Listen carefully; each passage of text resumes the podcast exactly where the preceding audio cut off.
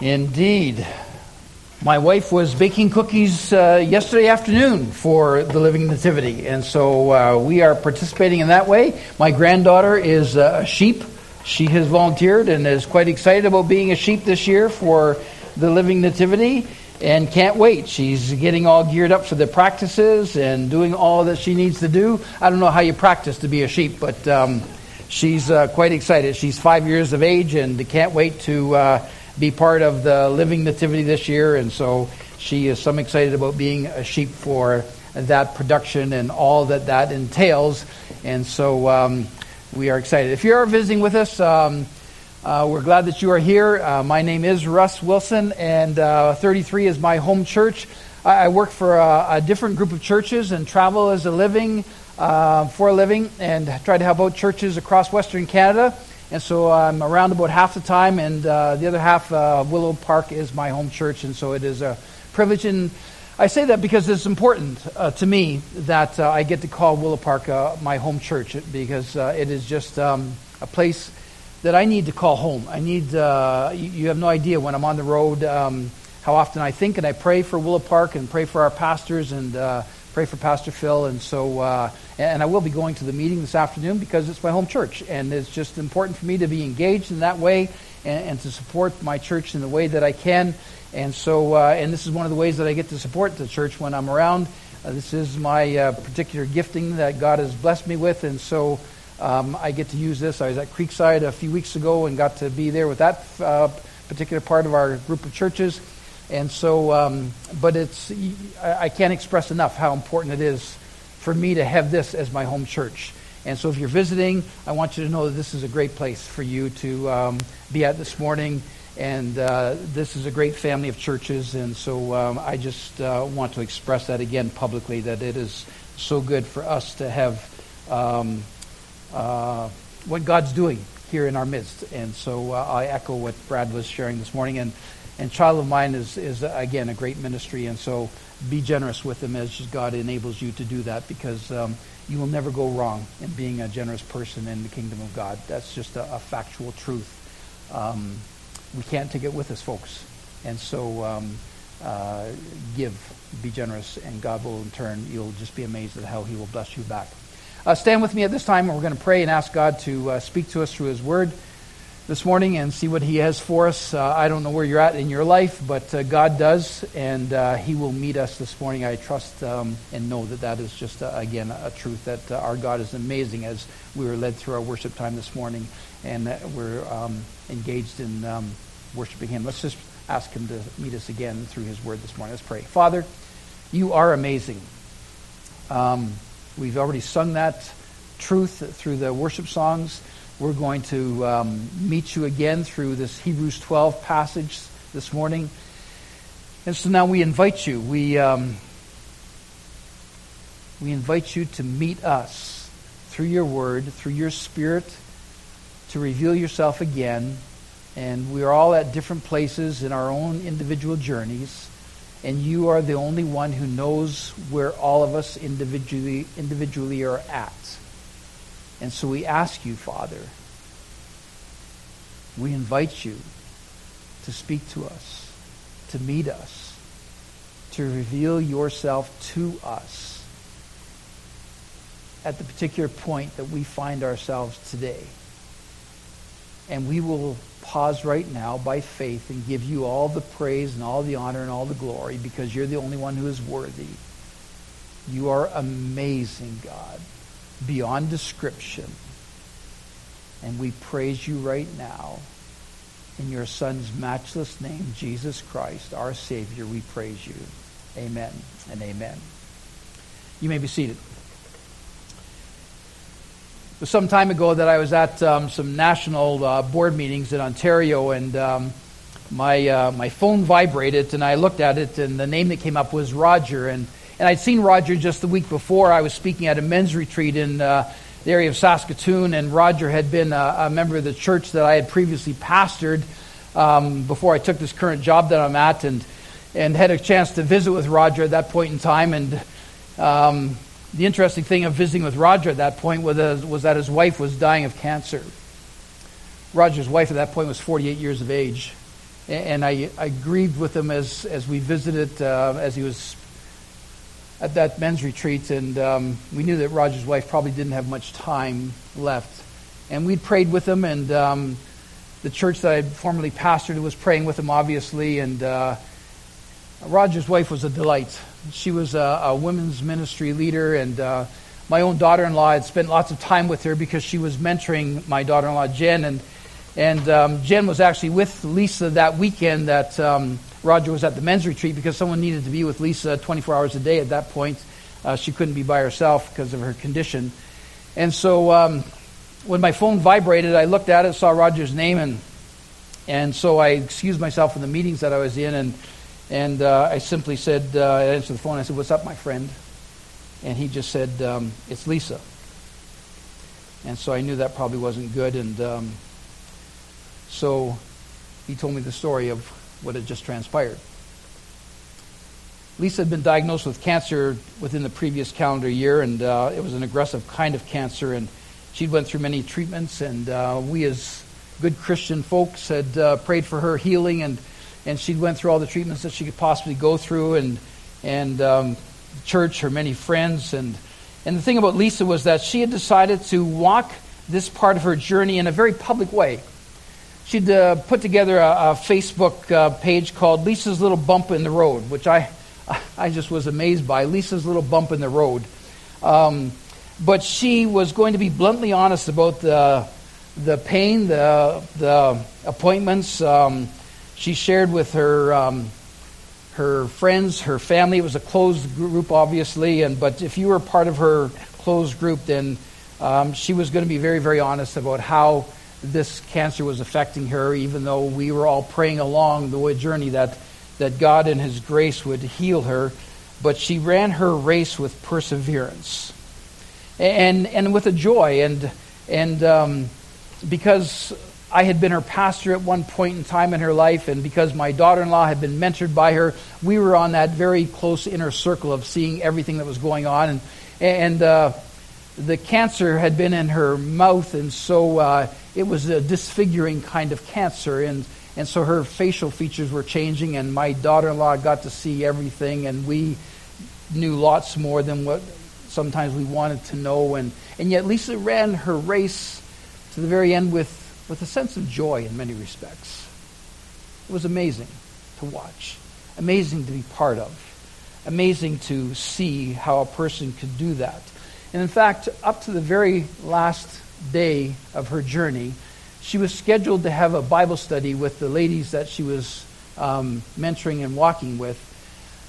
So that very last, when Roger, the phone call, when my vi- phone vibrated, um, she was supposed to have a, a baby, ladies' Bible study at her house that day that she passed away. She was scheduled to have a Bible study at her house that day. And I thought, wow, how is it possible to run your race that way? How is it possible to run with that perseverance? How is it possible to run with joy right up to the day that you say goodbye? How is that possible? Well, um, there's this season in our Christian calendars called Lent, and um, this guy named Walter Wangerin, he, he wrote this um, little book called Reliving the Passion, Meditations for Lent, and and I'd read it some time ago and, and came across this, this quote that I want to give to you that uh, Walter Wangerin wrote in, in this little book that he wrote um, called Reliving the Passion Meditations for Lent. Let me just read it to you and, and listen to what he has to say. It, it has to do with this passage that we're going to look at in Hebrews chapter 12. He said, The difference between the shallow happiness, or let me restart start that again. The difference between shallow happiness and a deep sustaining joy is sorrow. Happiness lives where sorrow is not. When sorrow arrives, happiness dies. It can't stand pain. Joy, on the other hand, rises from sorrow and therefore can withstand all grief. Joy, by the grace of God, is the transfiguration of suffering into endurance and of endurance into character, and of character into hope and the hope that has become our joy does not, as happiness must for those who depend on it, disappoint us. In the sorrows of Christ, as we ourselves experience them, we prepare for Easter, for joy. He was writing that for the coming of Easter, of course, as he wrote this little meditation for Lent. And, and, I was just struck by the fact that there's such a big difference between happiness and joy. And, and as I was re- thinking through um, Roger's grief and, and the difference in Lisa's ability to walk her walk and, and to have joy, as she did, right up to the last part of her life, I, um, I was studying through and reading through and, and put together this message into Hebrews chapter 12. And so if you've got your Bibles, we're going to read just the first three verses, and, and we'll read some other portions of Scripture as well. But let me just read these first three verses, and then we're going to do a bit of looking at, and we'll have an outline of the passage as well. Um, Hebrews chapter 12, verses 1 through 3. The writer of Hebrews, and we don't know who that is, um, but he says this Therefore, since we are surrounded by such a great cloud of witnesses, let us throw off everything that hinders and the sin that so easily entangles, and let us run with perseverance the race marked out for us. Let us fix our eyes on Jesus, the author and perfecter of our faith, who for the joy set before him endured the cross, scorning its shame, and sat down at the right hand of the throne of God. Consider him who endured such opposition from sinful men, so that you will not grow weary and lose heart. Just those three verses for now. If you're looking at an outline and want to take notes, well, then it's going to look like this. Um, the first part of the outline says this Number one, we we need to search for and follow good examples. We need to search for and follow good examples. And and Sue and I were, were re talking about this this weekend. I, I said, I'm so glad for my daughter in law, who's as a young mom and, and had the opportunity of having Lisa pour her life into our daughter in law Jen's life. I thought she had the opportunity to, to find and follow a good example like Lisa, who was, uh, even though she, her life only lasted 48 years, she had a profound impact upon our daughter in law's life. And so search for and follow good examples because um, this great cloud of witnesses, they're not an audience watching us, but rather they're people that we look to in order to run our race. Because the writer says, Therefore, since we are surrounded by such a great cloud of witnesses. Now, as we look at that beginning of chapter 12, he says that, that we are surrounded by such a great cloud of witnesses, and he's actually connecting it back to what has been said in chapter 11. And if we start reading in chapter 11 at verse 32, we see, because originally Scripture didn't have this breakdown of, of the chapters as we do. It was, it was a, a just a, a, a, letter that would be written as one whole thing. But we go back to chapter 11 and start at verse 32. And the writer there, he says, starting at verse 32, What more shall I say? I do not have time to tell about, and he goes through the list. And so, chapter 11 is referred to as this great hall of fame of, of faith of these heroes and stuff. But we start at chapter 11 and verse 32, and he says, What more shall I say? I don't have time to tell about Gideon, Barak, Samson, Jephthah, David, Samuel. It's like, I, I wish I had more time, is what the writer's saying. Because there's way more than what I've got time to tell you about.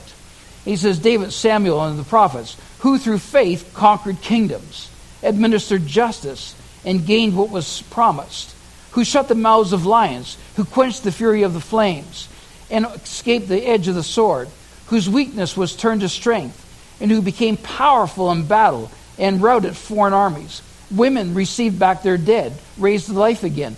Others were tortured and refused to be released, so that they might gain a better resurrection. Some faced jeers and floggings, while still others were chained and put in prison. They were stoned. They were sawed in two. They were put to death by the sword. They went about in sheepskins and goatskins, destitute, persecuted, and mistreated. The world, now listen to this, the world was not worthy of them. They wandered in deserts and mountains and in caves and holes in the ground. These were all commended for their faith, yet none of them received what would have been promised. God had planned something better for them, for us, so that only together with us would they be made perfect. But I love that line that the writer says. He says, These people, the world was not worthy of them. Why? because they lived by faith and yet they didn't get any kind of great reward in how they were living. He said the world wasn't worthy of them. And then he says, in light of these people, we're surrounded by such a great cloud of witnesses. Chapter 12, verse 1. Therefore, since we are surrounded by such a great cloud of witnesses, in other words, he's saying, we have examples to follow. We, as current believers, the writer's saying, we have people who have already walked the walk. We have people who have gone ahead of us and shown us that it's possible through the hard times of life to persevere, hang in there, and walk the walk. And his phrase was that the world wasn't worthy of them, but they made it, and so you and I can make it too. So, to answer our question, how can we live our lives in the midst of great challenges? The answer is we look to those who have gone before us and they lived life well to the very last breath. Hebrews 12 reminds us that, well, actually, we already have a great cloud of witnesses to show us that it is possible. It is possible. And if you feel like you don't have those examples in your own circle of family and friends, well, then you can either go back to Scripture and say, well, I do have a list. They're here in the Bible. Or you can ask God to give you some living examples. I've been privileged to have those people like Lisa, my friend, or others that God has blessed my life with that, that I get amazed by the privilege of actually watching them live their life. And, and I go, wow, that's amazing. And I'm humbled by their example that they've fleshed out before me in real life. Because there's times when I get discouraged in my life and God says, well, just look at this or look at her or look at him. And I say, yeah, that's right. And the writer of Hebrews reminds me also that there's this great cloud of witnesses who have gone before me, demonstrating that living by faith. Now listen, living by faith is both possible and joyful. Both possible and joyful. So, we see that we search for and we follow those great examples, those good examples in chapter 12, verse 1. But also, we make clear decisions about what's important in our life. So, chapter 12, verse 1 says, Since we are surrounded by a great cloud of witnesses, then he says, Let us throw off everything that hinders us and the sin that so easily entangles us, and let us run with perseverance the race that is marked out for us. It's all still in chapter 12, verse 1. And so, what we need to do is we need to make clear decisions. Again, if you're looking for an outline, this would be number two. We make clear decisions about what's important in our life. We make clear decisions about what's important in our life. Why? Well, walking by faith means that I need to focus. I don't just sort of meander along the road and, and hope that it all works out. No, I need to focus. The image here is about a runner that is clearly engaged in a race. And the ancients, back in this early time, they weren't unfamiliar with the idea of athletics. And so he says, you know, we, we, uh, we throw off everything that hinders and the things that would so easily entangle us. Um, and let us run with perseverance the race that's marked out. The ancients weren't unfamiliar with the idea of running races. They, they had athletics, they had uh, the idea of competition. They weren't unfamiliar with this picture, this idea at all. When I was growing up, I lived in Oshawa, Ontario. Uh, that was my hometown. That was where I was born and raised. And um, the greatest hockey player who ever uh, played hockey in Oshawa, Ontario, was a guy that, by the name of Bobby Orr. Yeah, yeah. And some would, to this day, still say that he may be the greatest hockey player ever. Um, you can debate that all you want, but uh, in our hometown, that was the uh, greatest hockey player who was there. Now, not rumor, but fact, uh, he trained along the shores of uh, Lake Ontario. And uh, the, the training regimen that Bobby went through was that he would run along the shores of Lake Ontario, which was uh, uh, not pristine sand, but it was uh, sandy shore. And he would train along that shoreline, and um, he trained in construction boots with construction boots on and train along the shore. Now, you have to go back quite some time ago when uh, he was training because there wasn't all the modern sort of uh, uh, training ideas and everything there are nowadays for athletes who train. And so Bobby would put construction boots on and he would run along the shores of Lake Ontario. Why? Because he wanted to put uh, as much work and effort into training as he could because he was a defenseman and he wanted legs that would have muscles in them for the long season of junior A hockey to be able to be the best possible defenseman that he could be and have the strongest legs that he could have for the long season that he was going to play for the Oshawa Generals. So he was laying aside all of the possible things that would – restrict him from being the best possible hockey player that he could possibly be to play for the team that he was playing for.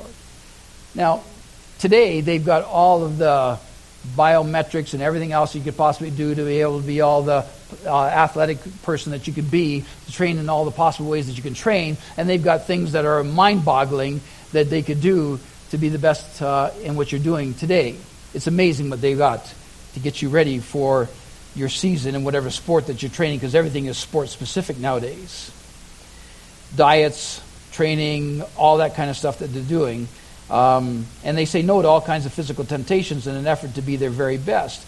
Well, the writer of Hebrews just puts it simply. He says, lay aside all the things that don't help you and the sin that so easily trips you up, and run with perseverance the race that is marked out for you in order to be all that Christ is calling you to be. He makes it pretty simple.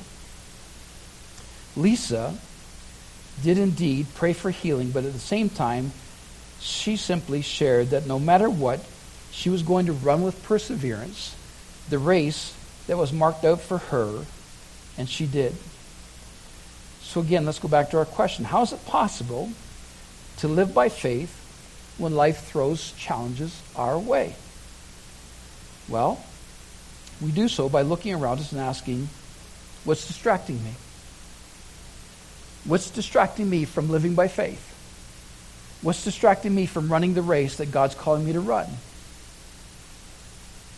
And Lisa simply said, I'm going to focus on Jesus. That's all. I'm just going to focus on Jesus.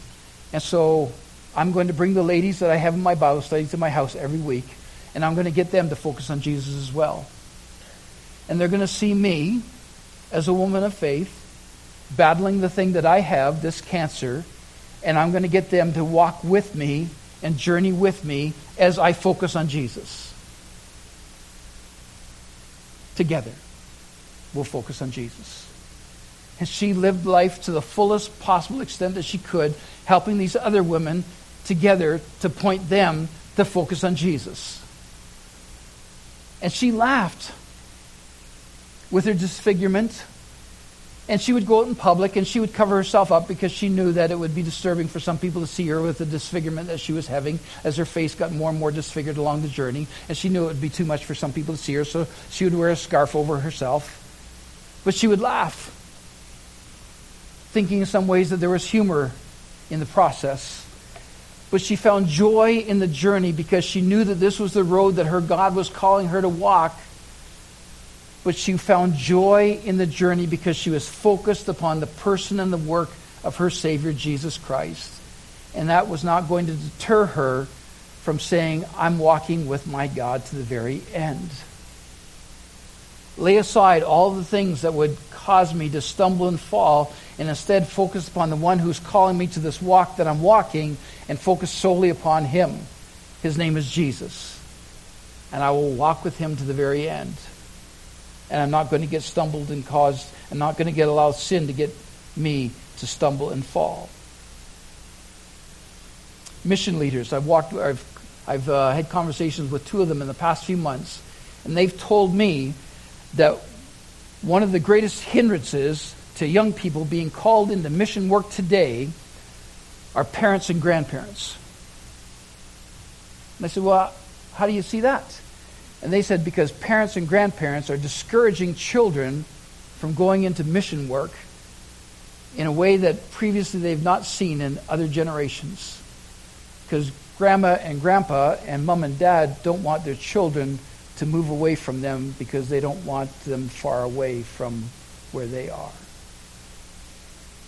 So we, as grandpa and grandma, are becoming the sin that so easily entangles the children from doing the work that God may be calling them to do.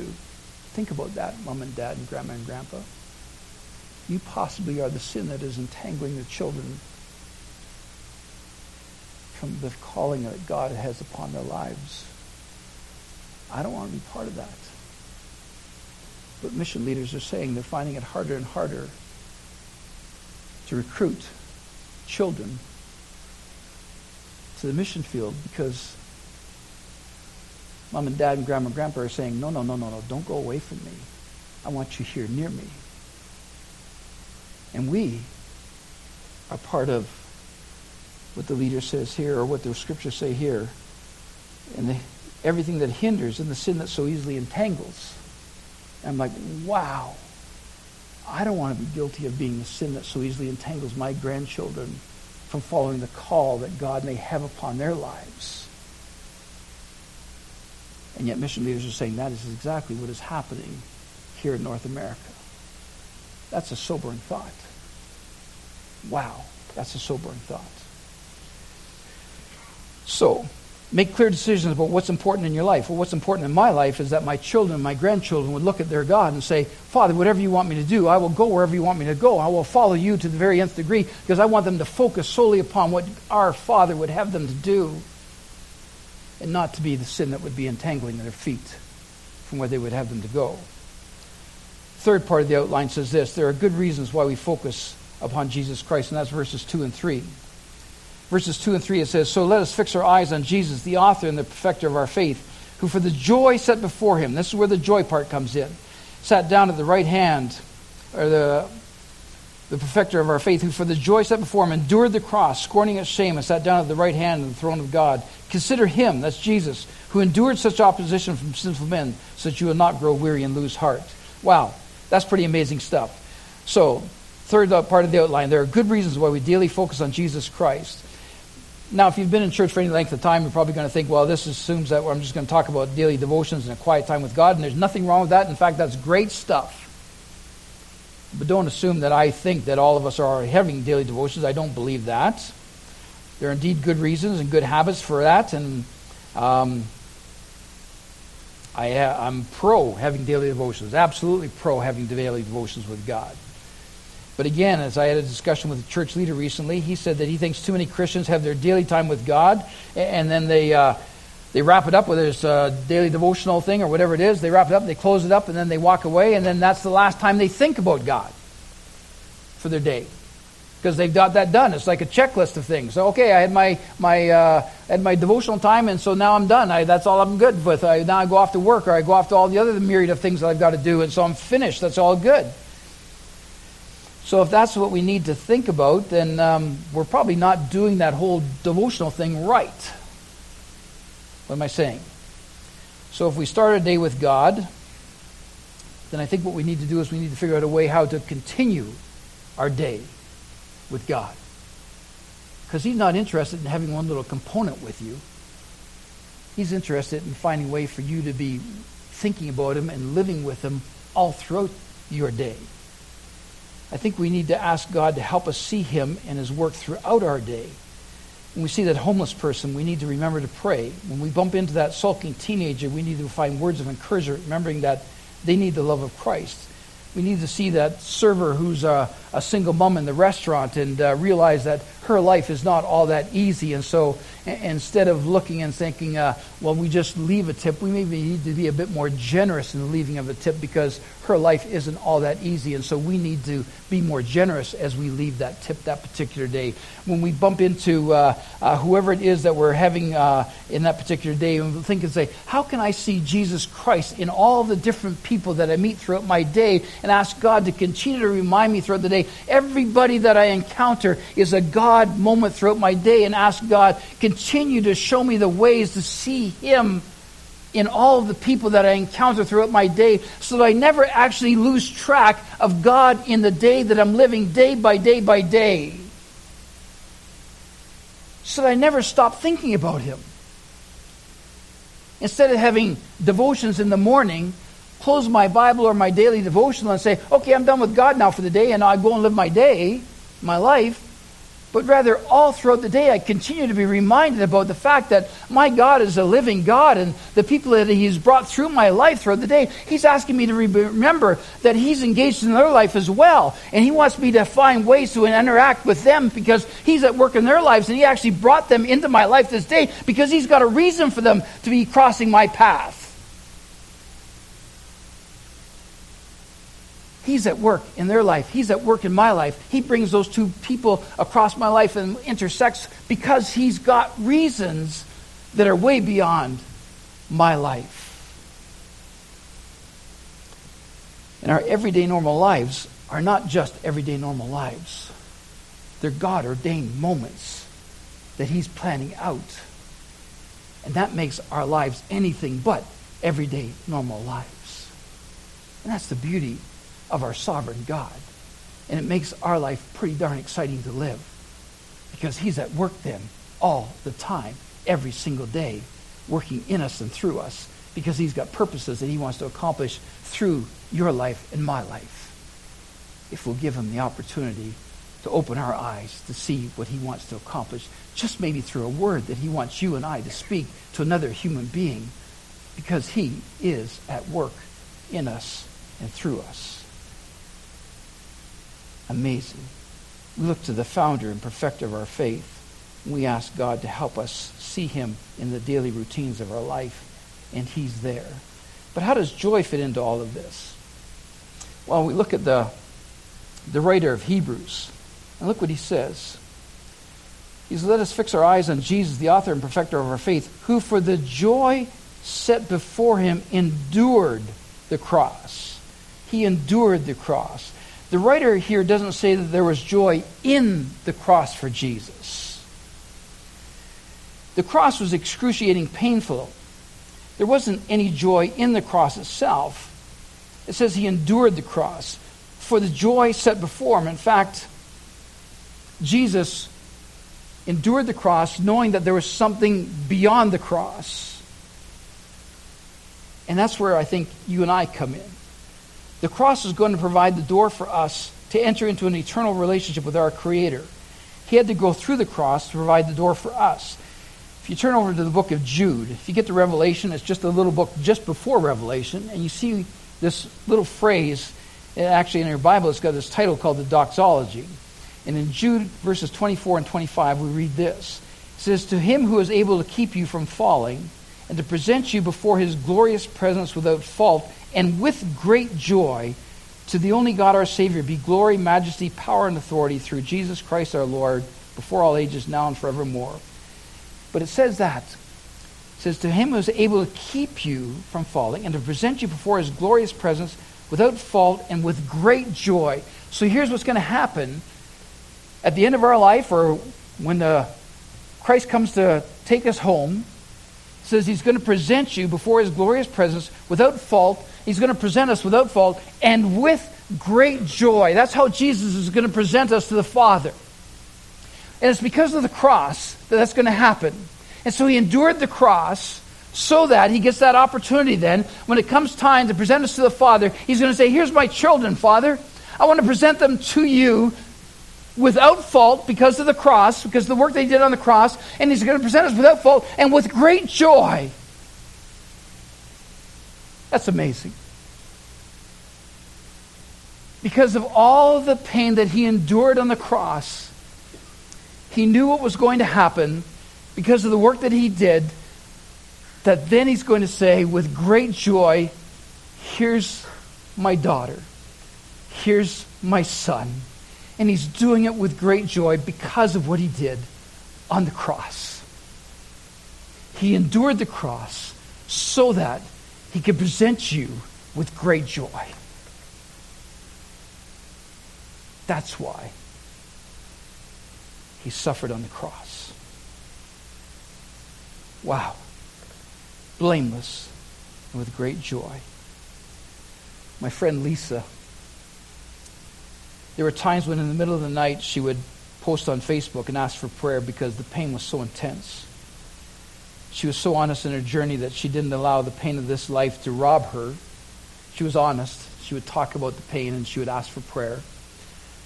But there is also times when she would talk about the joy to come, knowing that her days were numbered. And she was heading down that, roy, that road, and she would talk about the joy that was going to happen when she closed her eyes from this life and opened her eyes to the joy of seeing her Savior. Faultless, blameless, and with great joy because of the cross.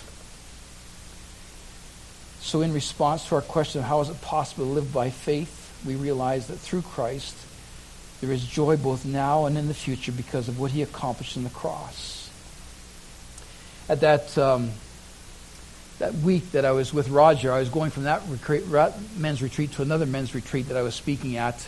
And uh, there I met these two other guys, um, two men that were very, very different guys. Um, Jim was a, um, a young family man who had experienced a horrific accident. He was in Manitoba living and raising his kids and family, and he was backing his car to the driveway one day, and he backed his car up over a five year old boy, killed him. He was telling me the story as we were sitting one night, and um, he couldn't forgive himself. He uh, couldn't hardly cope with the experience of it. And this was now decades later. He was telling me the story. And, and so through that process of running his, backing his car over this little boy and killing him, um, he lost his marriage. Started drinking and lost his kids. They wouldn't talk to him. And so uh, after several decades, he was able to reconnect with two of his kids, and, uh, and but still just couldn't hardly forgive himself for what he'd done. It was an accident. He didn't mean to do it, obviously. And, and so we sat and talked through some things, and I said, Jim, I said, you know that God doesn't hold you accountable for that. And I said, you've got to understand that because of the cross, we have a God who forgives. And, and so we pointed him to the cross, and, and we prayed that evening, and and talk through the forgiveness that comes because of what Christ did on the cross and and the joy that can happen through forgiveness and and we prayed through some things and uh, and um, he asked again for God's forgiveness as he'd done previously. And I said Jim I said but you've got to understand that you can't keep on going back and back to the same thing. It's once. And so he he accepted that and and he thanked me for that. And and um, and so we left that weekend, and on Tuesday of the following week, the camp director called me and said that Jim had had a massive heart attack and died.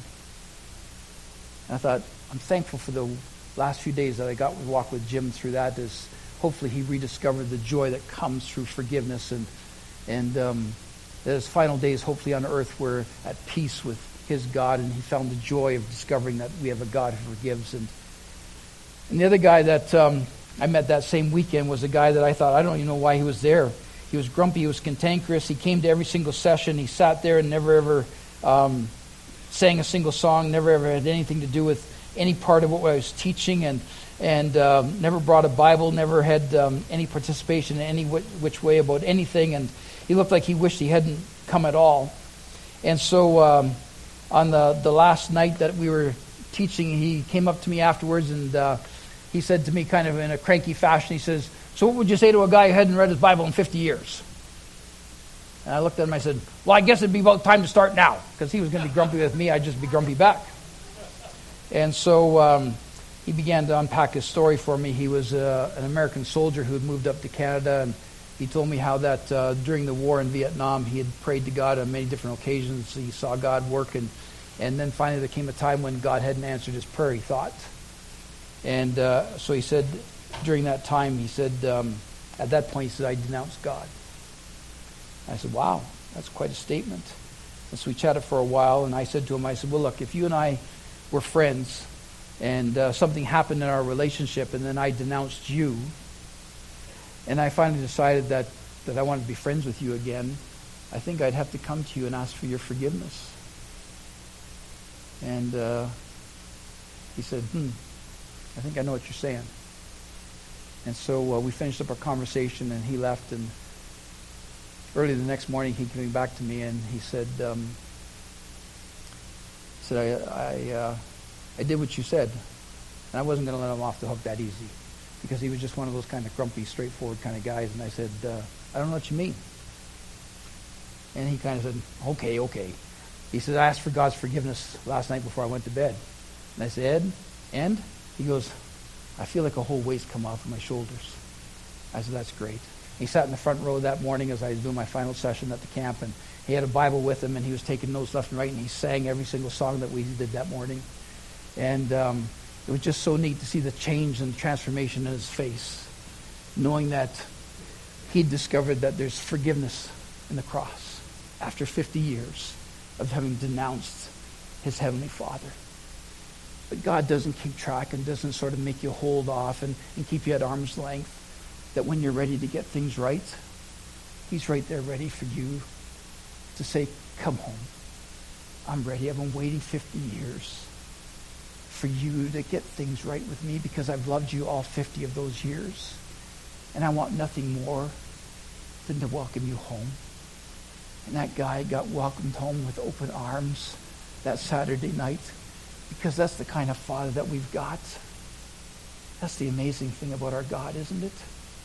That he loves us no matter what. And that man 50 years ago had denounced God, but God had never denounced him, not once, not at all. He was just waiting for him to come home. And so, who for the joy set before him endured the cross, scorning its shame, he sat down at the right hand of the throne of God so that we could come and discover the joy that happens when we're ready to get our hearts right with Him. And so we're going to move to a time of communion. And we're going to come to the fact that, uh, remember that Jesus Christ did die on that cross for us. And um, just to remind us, in 1 Corinthians 11, Paul wrote, and he said, I received from the Lord what I also passed on to you, that the Lord Jesus, on the night he was betrayed, took bread. And when he'd given thanks, he broke it and he said, This is my body, which is for you. Do this in remembrance of me. And in the same way, after supper, he took the cup, saying, This cup is the new covenant in my blood. Do this whenever you drink it in remembrance of me. For whenever you eat this bread and drink this cup, you proclaim the Lord's death until he comes. So, what we do here at the South is um, we come forward and we pick up the bread and we dip it in the, the juice that's there. We take it back to our seats. And as the band continues to play and uh, we have some worship time together, you partake of communion as you feel led. All right? There's gluten free back there in the corner there for those who need gluten free. But um, you need to examine your own heart. Because Paul reminds us in that passage that we should not partake if our hearts aren't right with God. And so uh, you determine that yourself. No one here is going to look at you. No one here is going to examine you. That's your own decision in and of yourself. And so um, as you feel led by God, you come forward, you pick up the bread, you dip it in the cup, go back to your seat, and as the band plays, um, you decide, okay, I'm ready to remember what Jesus Christ has done for us. And as this message has been reminding us, our God is an amazing God. Our Savior is an amazing Savior. He died on the cross. He rose again, victorious, that we could have this amazing relationship that gives us the opportunity to have great joy because of what Jesus Christ has done for us. Let me just pray for us, and then we'll, uh, as we're led, come forward and get the communion elements, and we'll go back to our seat, and the band will just play. Heavenly Father, you're amazing. Your son is so amazing, who for the joy set before him endured the cross, scorning its shame. Then he went and he sat down at the right hand of the Father. Lord Jesus, we can't thank you enough for what you've done for us. And now as we take this these elements of communion, the bread and, the blood, the symbols of your broken body and your shed blood, as we hold them and as we partake of them, May we just, in our hearts, give you so much thanks for what you've done for us. And we just invite you again to speak to us. And if we've got something we need to get right with you, Jesus, may we just in our hearts right now, if we need to repent, we'll repent. We need to celebrate, we'll celebrate. And we'll give you all the praise and the honor and the glory because you and you alone are worthy. Your name is Jesus, and we praise you in your matchless name. Amen and amen. Just come forward as you feel.